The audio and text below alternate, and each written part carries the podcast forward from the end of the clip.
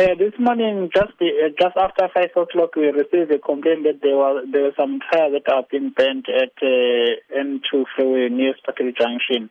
Uh, when the police arrived at the scene, they noticed that there were about five people who were burning these tires, and they were they ran away after the police arrived.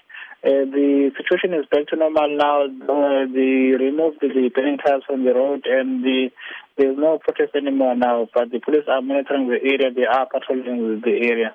Uh, the motive of uh, burning these fires uh, is not known at this stage.